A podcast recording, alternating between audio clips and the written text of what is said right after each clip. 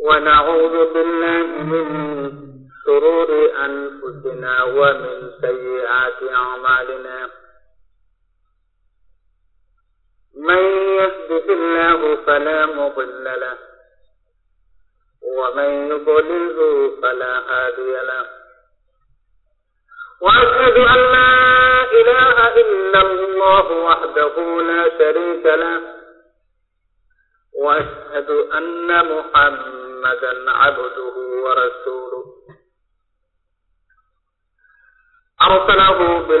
بشيرا ونذيرا. وداعيا إلى الله بإذنه وسراجا منيرا. أما بعد فأعوذ بالله من الشيطان الرجيم. يوصيكم الله في أولادكم وقال الله تبارك وتعالى يا أيها الذين آمنوا قوا أنفسكم وأهليكم نارا. وقودها الناس والحجارة.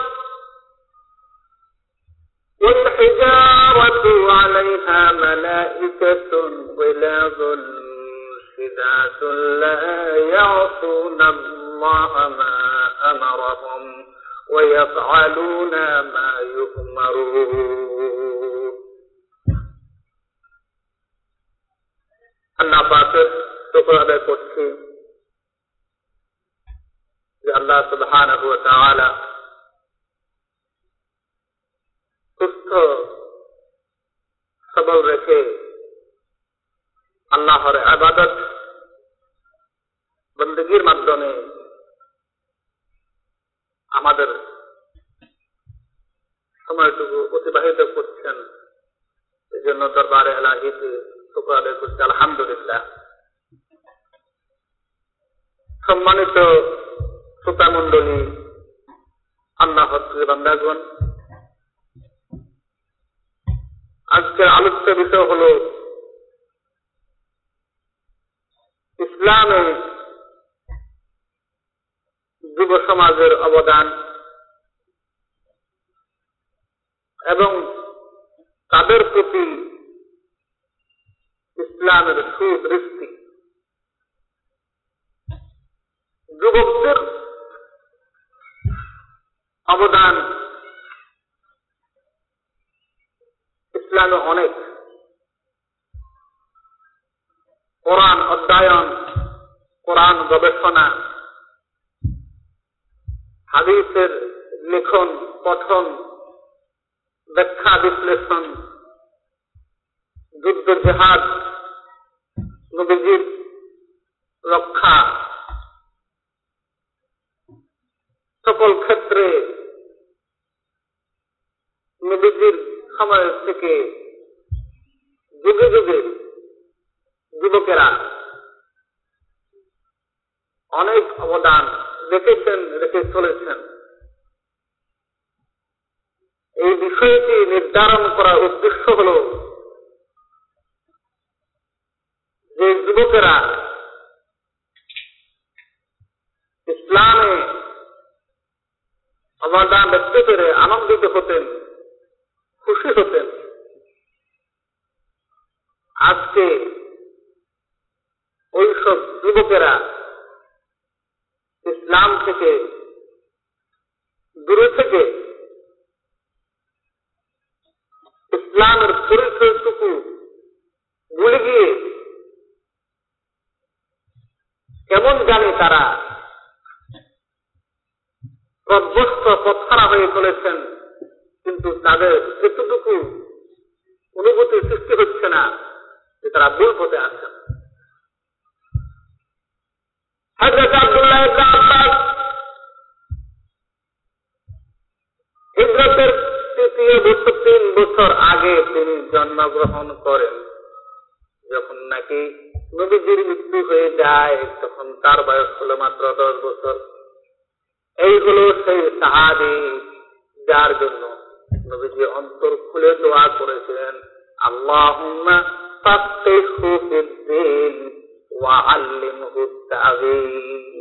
আল্লাহ, তুমি আব্দুল্লাহ ইবনে আব্বাসকে দিনের সঠিক জ্ঞান দান করো এবং তার কাছে তুমি কোরআনের তাফসীরকে উন্মুক্ত করিয়ে দাও। এই সাহাবী এত সৌভাগ্যবান নবীজির কাছে থাকার সুযোগ পেয়েছিলেন এবং তিনি দুই, একে একে দুইবার জিব্রাইল আমিনকে দেখার সুযোগ তিনি পেয়েছিলেন।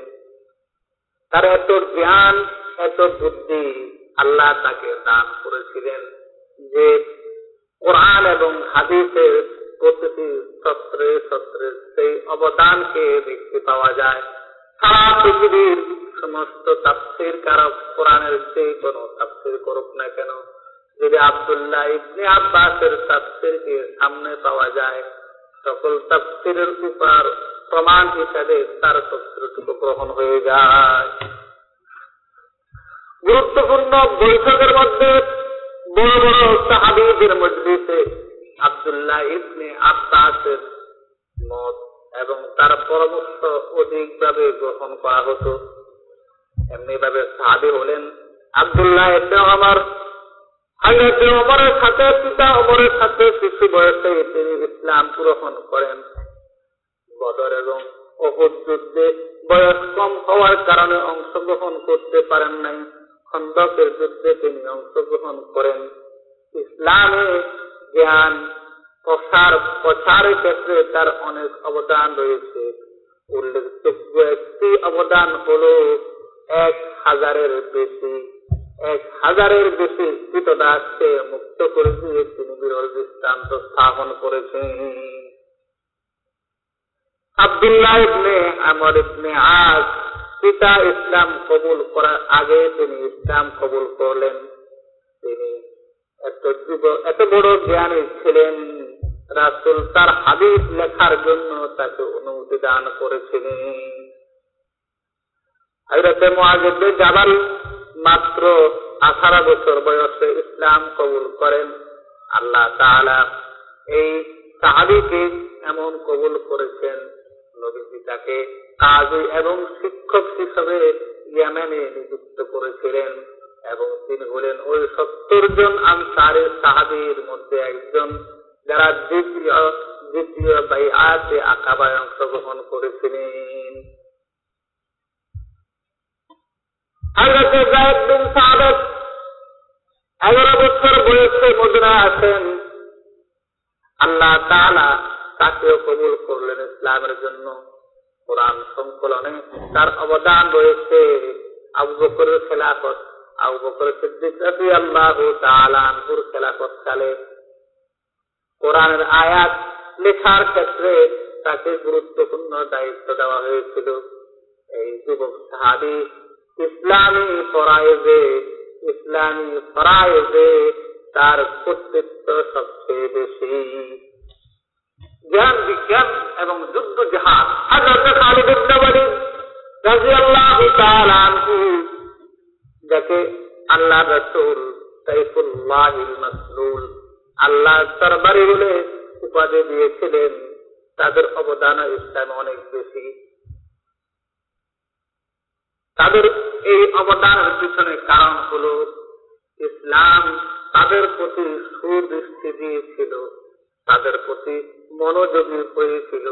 না জানি যুবকগুলি পথ হারা হয়ে যায়, না জানি যুবকেরা ইসলাম থেকে দূরে সরে যায়, কারণ যেই জাতির যুবক ধ্বংস হয়ে যায়, যেই সমাজের যুবক ধ্বংস হয়ে যায়, সেই সমাজ খুব অবনতি এবং অধপতন হয়ে যায়। এই জন্য রসুল্লাহ সাল্লামের বাণীর মধ্যে দেখা যায়, তিনি সুযোগ পেলেই যুবকদের জন্য নসিহত করতেন যুবকদেরকে প্রতিহত করতেন, যুবকদেরকে ডাক দিতেন।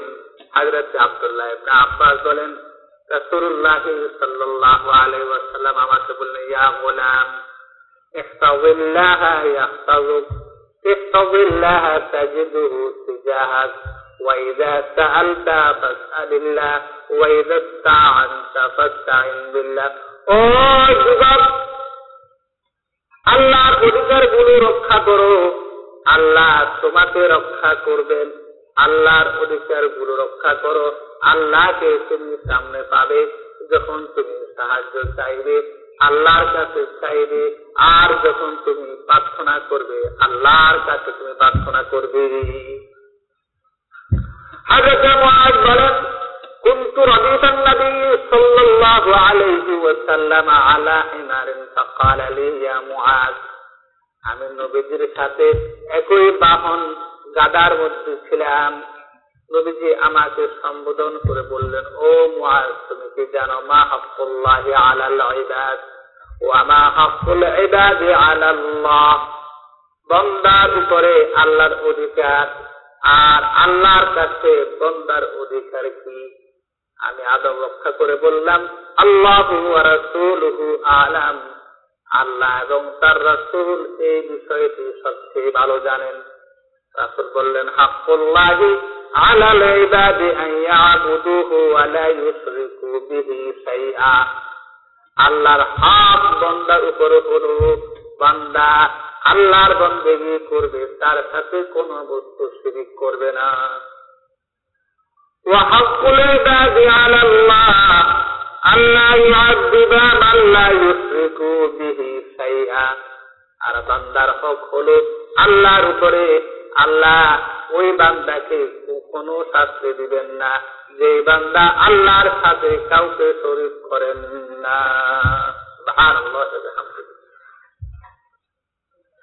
হাদিসের মধ্যে রাসূলুল্লাহ সাল্লাল্লাহু আলাইহি ওয়াসাল্লাম যুবক সম্পর্কে বললেন লা তাজালু কাদামা আবদিন ইয়াউমাল কিয়ামাতি হাত্তা ইউসআলা আন আরবাইন।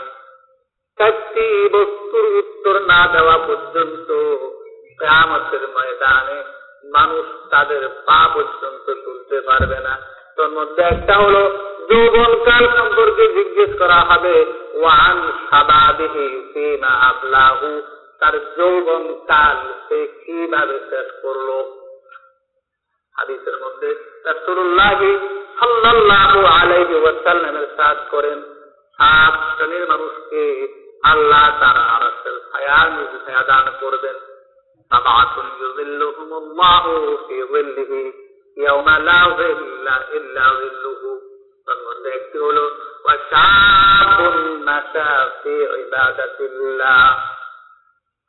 ওই যুবক যিনি তার যৌবন কালকে আল্লাহ পাকের বিধান মতো পরিচালিত করেছেন।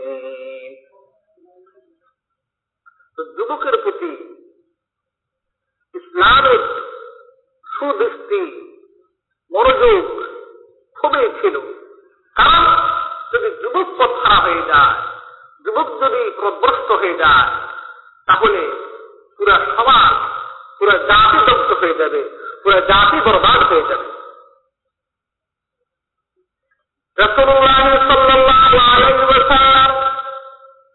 যুবকদেরকে উদ্দেশ্য করে বললেন মানুষ কুমুল বা আতা ফালিয়াতা জাওয়াজ فإنه أغض للبصر وأحسن للفرج ومن لم يستطع فعليه بالصوم فإنه له وجاء তোমাদের মধ্যে যার সামর্থ্য আছে সে যেন বিবাহ করে নে কারণ ইহা হলো খারাপ দৃষ্টি থেকে রক্ষা এবং লজ্জাস্থানকে হেফাজতকারী। যদি তা না যদি সম্ভব না হয়, যুবক যেন রোজা পালন করে, কারণ এই রোজা যৌনতাকে সংবরণকারী সংযন্ত সংযতকারী। এই কারণে, এই কারণ, এই রোজা হল যৌবনকে সংযতকারী যৌবনকে সংবরণকারী যৌবনকালে বেশি যুবক নষ্ট হয়। অপহরণ করে, সে অত্যাচার করে অপরের উপরে জুলুম করে অপরের উপরে আঘাত করে অপরের সতীত্বকে সে নষ্ট করে।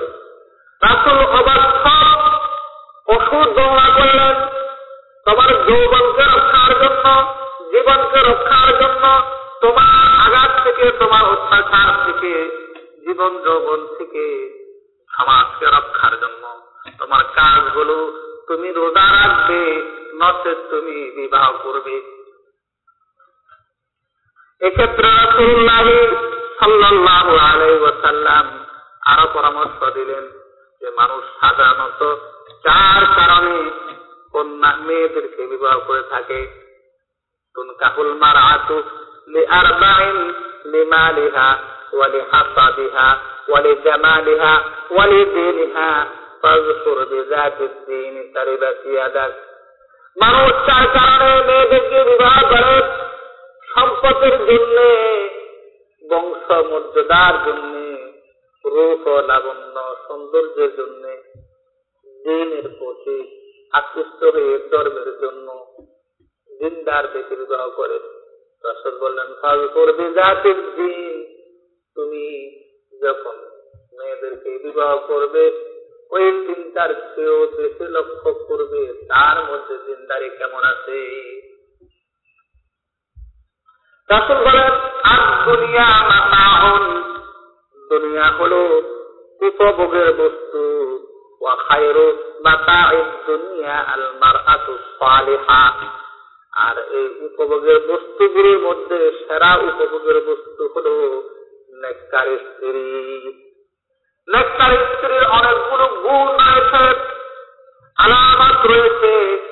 মধ্যে একটি হাদিসের মধ্যে দুইটি আলামত পাওয়া যায়। আহনাহু আলা সিগরিহি ওয়া আলা সে তার শিশু সন্তানের প্রতি অধিক দয়ালু এবং সহানুভূতিশীল হয় এবং তার আয়ত্তে থাকা স্বামীর সম্পদের প্রতি খুব হেফাজতকারী হয়।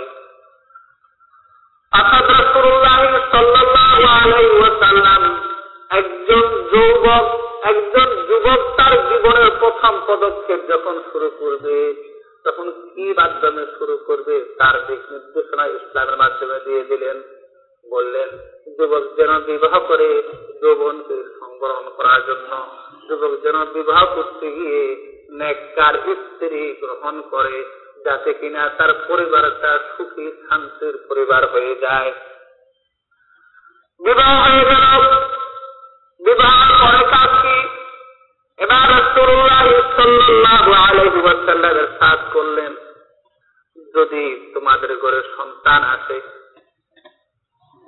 তখন সন্তানের সুন্দর একটি নাম রাখবে তার আকিকা করবে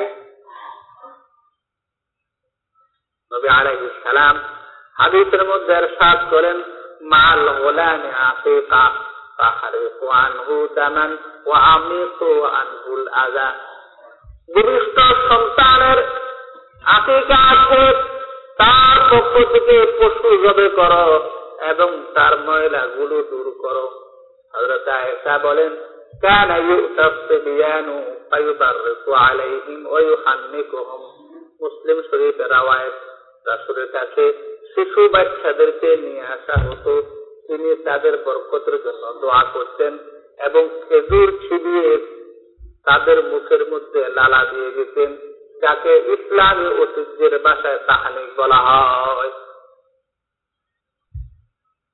রাসূলের সামনে একজন মেয়ের নাম উল্লেখ করা হলো আসিয়া সাদ দিয়া যে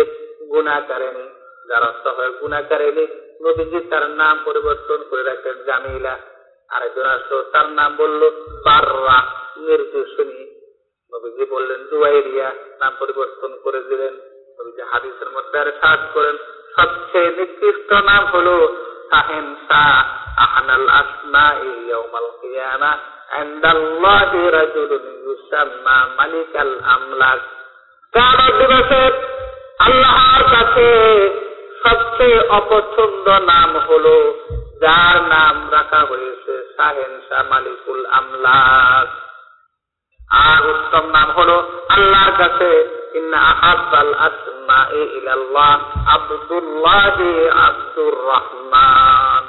সবচেয়ে প্রিয় নাম হলো আল্লাহর কাছে আব্দুল্লাহ এবং আব্দুর রহমান না হলো এবার রসুল্লাহ সাল্লাল্লাহু আলাইহি ওয়াসাল্লাম যুব সমাজ গঠনের জন্য মৌলিক চাহিদার দিকে অগ্রসর হচ্ছেন তিনি বলেন মুরু আওলাদাকুম বিসসালাতি ওয়া হুম আবনাউ সাব'i সিনিন واضربوهم عليها وهم أبناء عشر سنين وفرقوا بينهم في المضاجع আবু মধ্যে হাদিস খানা এসেছে।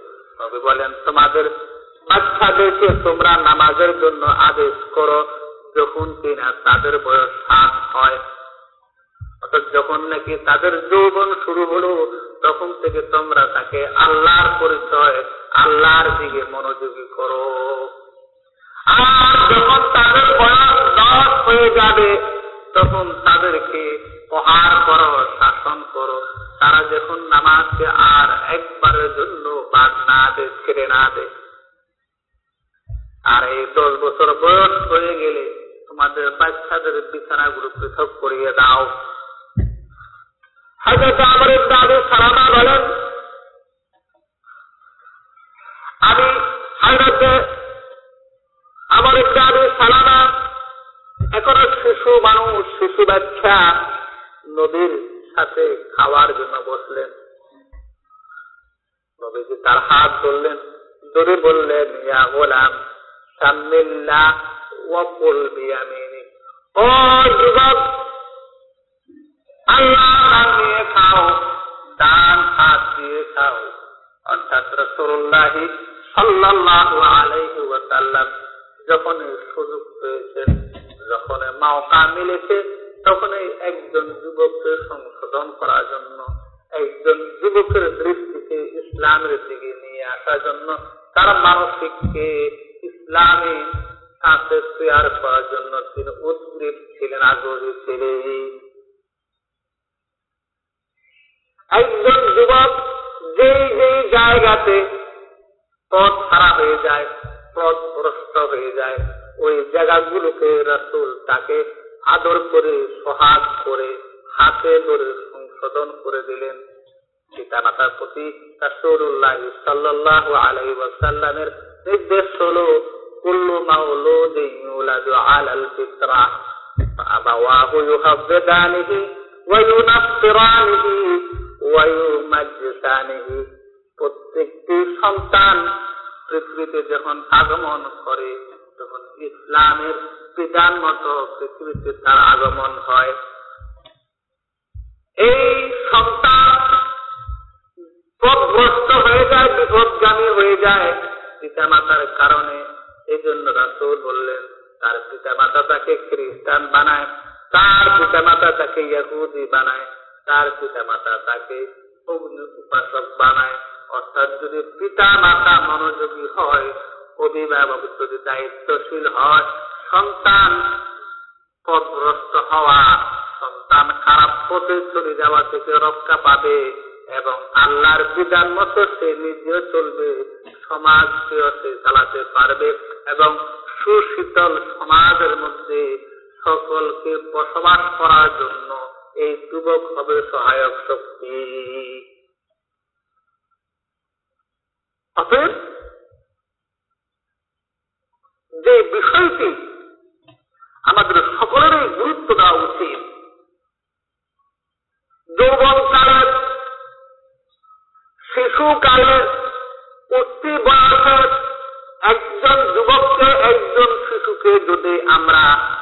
হাতে ধরে গড়ে নিয়ে যাই। আল্লাহর বুঝ দিয়ে দিই, রাসুলের বুঝ দিয়ে দিই, ইসলাম জীবন যাপনের জন্য তাকে উৎসাহিত করি। তাকে যদি আমরা উৎসাহিত করি, তাহলে এই যুবক আল্লাহর মেহরবানিতে পথ হারা হবে না। এই যুবক আল্লাহর মেহরবানিতে খারাপ পথে পরিচালিত হবে না। এই যুবক আগের যুবকেরা যেমন ইসলামের জন্য ত্যাগ করেছেন, কোরবানি করেছেন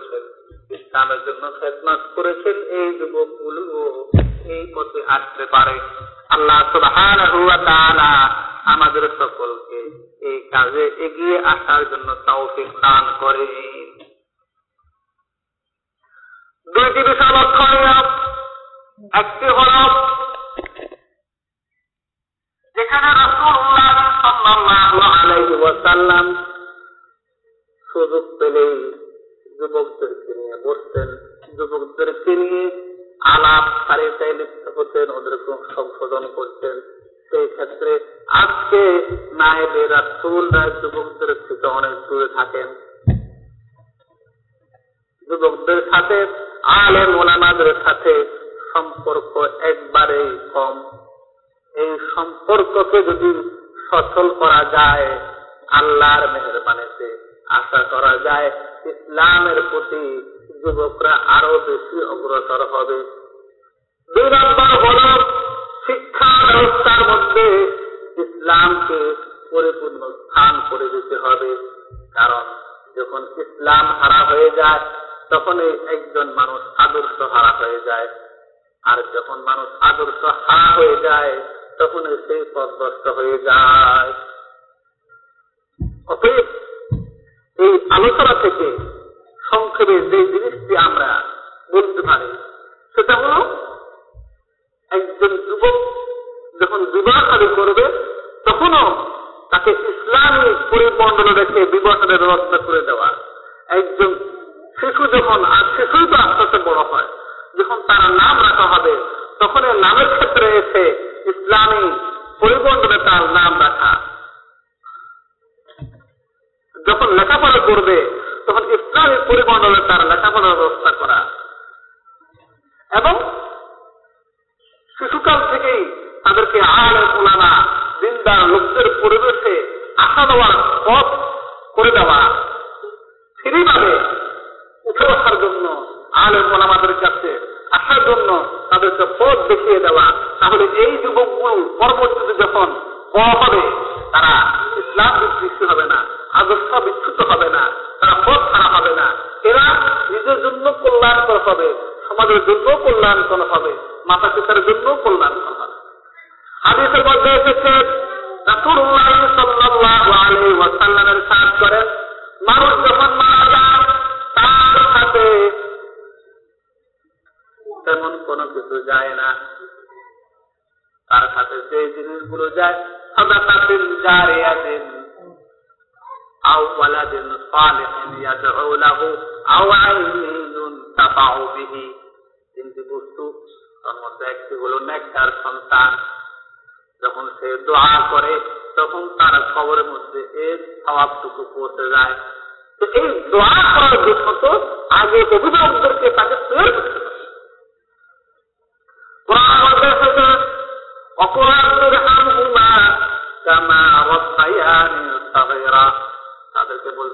তোমরা তোমাদের মাতা পিতার জন্য দোয়া করো আল্লাহর কাছে, এ পরওয়ারদিগার।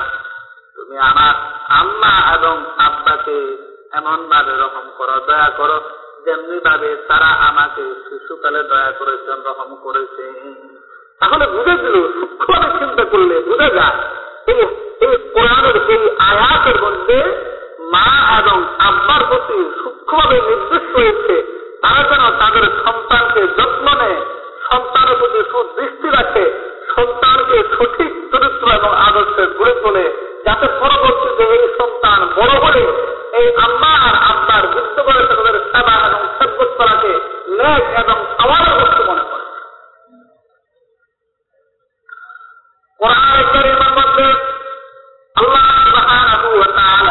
করেন যে আয়াত কোরআনের শুরুতে তেলাওয়াত করেছি, ইয়া আইয়ুহাল্লাযীনা আমানু কু আনফুসাকুম ওয়া আহলিকুম নারা হে মুমিনগণ তোমরা নিজেদেরকে এবং তোমাদের পরিবার পরিজনকে সেই আগুন থেকে বাঁচাও وقودها الناس والحجارة عليها ملائكة غلاظ شداد لا يعصون الله ما أمرهم ويفعلون ما يؤمرون যে আগুনের ইন্ধন হবে মানুষ এবং পাথর যাতে নিয়োজিত আছে পাহাড় হৃদয় কঠোর স্বভাব ফেরেস্তাগণ তারা আল্লাহ যা আদেশ তারা আল্লাহ যা আদেশ করেন তা অমান্য করেন না, এবং তিনি যা আদেশ করেন তাই তারা পালন করেন অতএব, পরিবার পরিজন, কোন দিকে যাচ্ছে, কোন দিকে চলছে, কি শিক্ষা অর্জন করতেছে, কি খাবার গ্রহণ করতেছে, এই সার্বিক দিকগুলো বিবেচনা করে যখন আমরা আমাদের শিশুকে তৈরি করব, আমাদের যুবকদেরকে তৈরি করব, তখনই আমরা নামাজের মতো যেরকম আল্লাহ পাকের একটি আদেশ পালন করতেছি, রোজার মতো যেরকম একটি আদেশ পালন করতেছি, বাস্তবিক পক্ষে শিশুদেরকে তৈরি করা, যুবকদের প্রতি দৃষ্টি রাখা, এটাও কিন্তু কোরআন এবং হাদিসের একটি আদেশ। আমরা এরকম একটা আদেশ পালন করেছি এবং সমাবের একটি কাজ করেছি বলে আমরা মনে করতে পারি। আল্লাহ করেন আল্লাহ তোমাদেরকে তোমাদের সন্তান সম্পর্কে আদেশ করেন। তাহলে যে বিষয়টি পরিষ্কার হওয়া দরকার, আজকে যুব সমাজ, মসজিদ থেকে দূরে, আজকে যুব সমাজ, কোরআন শিক্ষা থেকে দূরে, আজকে যুব সমাজ, ইসলামের আদর্শ থেকে দূরে, বরং এমন অবস্থাও সৃষ্টি হয়ে গেছে যে যুবকেরা তারপর মুসলমানদের যুবক ছাড়াও মুসলমানের করে জন্ম নেওয়া যুবকেরা আজকে মুসলমান মেনাজদারি ইসলামের পোশাককারী ইসলামের আদর্শে লালিত মানুষগুলোকে হিংস্র মানুষ মনে করতেছে, পশু সুলভ মানুষ মনে করতেছে। এটার একমাত্র কারণ হচ্ছে, এটার মূল ব্যাখ্যা বিশ্লেষণ করছে যে আসলে তারা ইসলাম সম্পর্কে অবগত নয়। আর ইসলামকে যারা চর্চা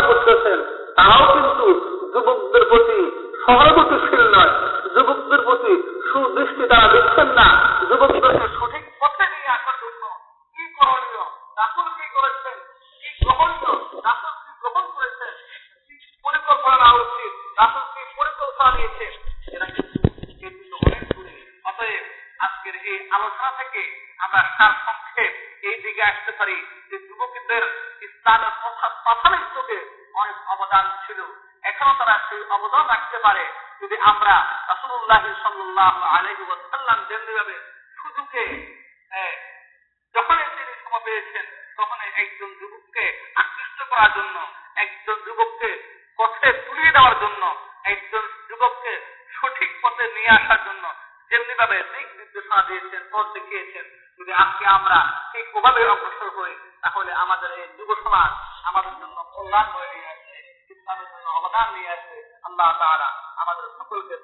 তৌফিক দান করুক ওয়া আখিরু দাওয়ানা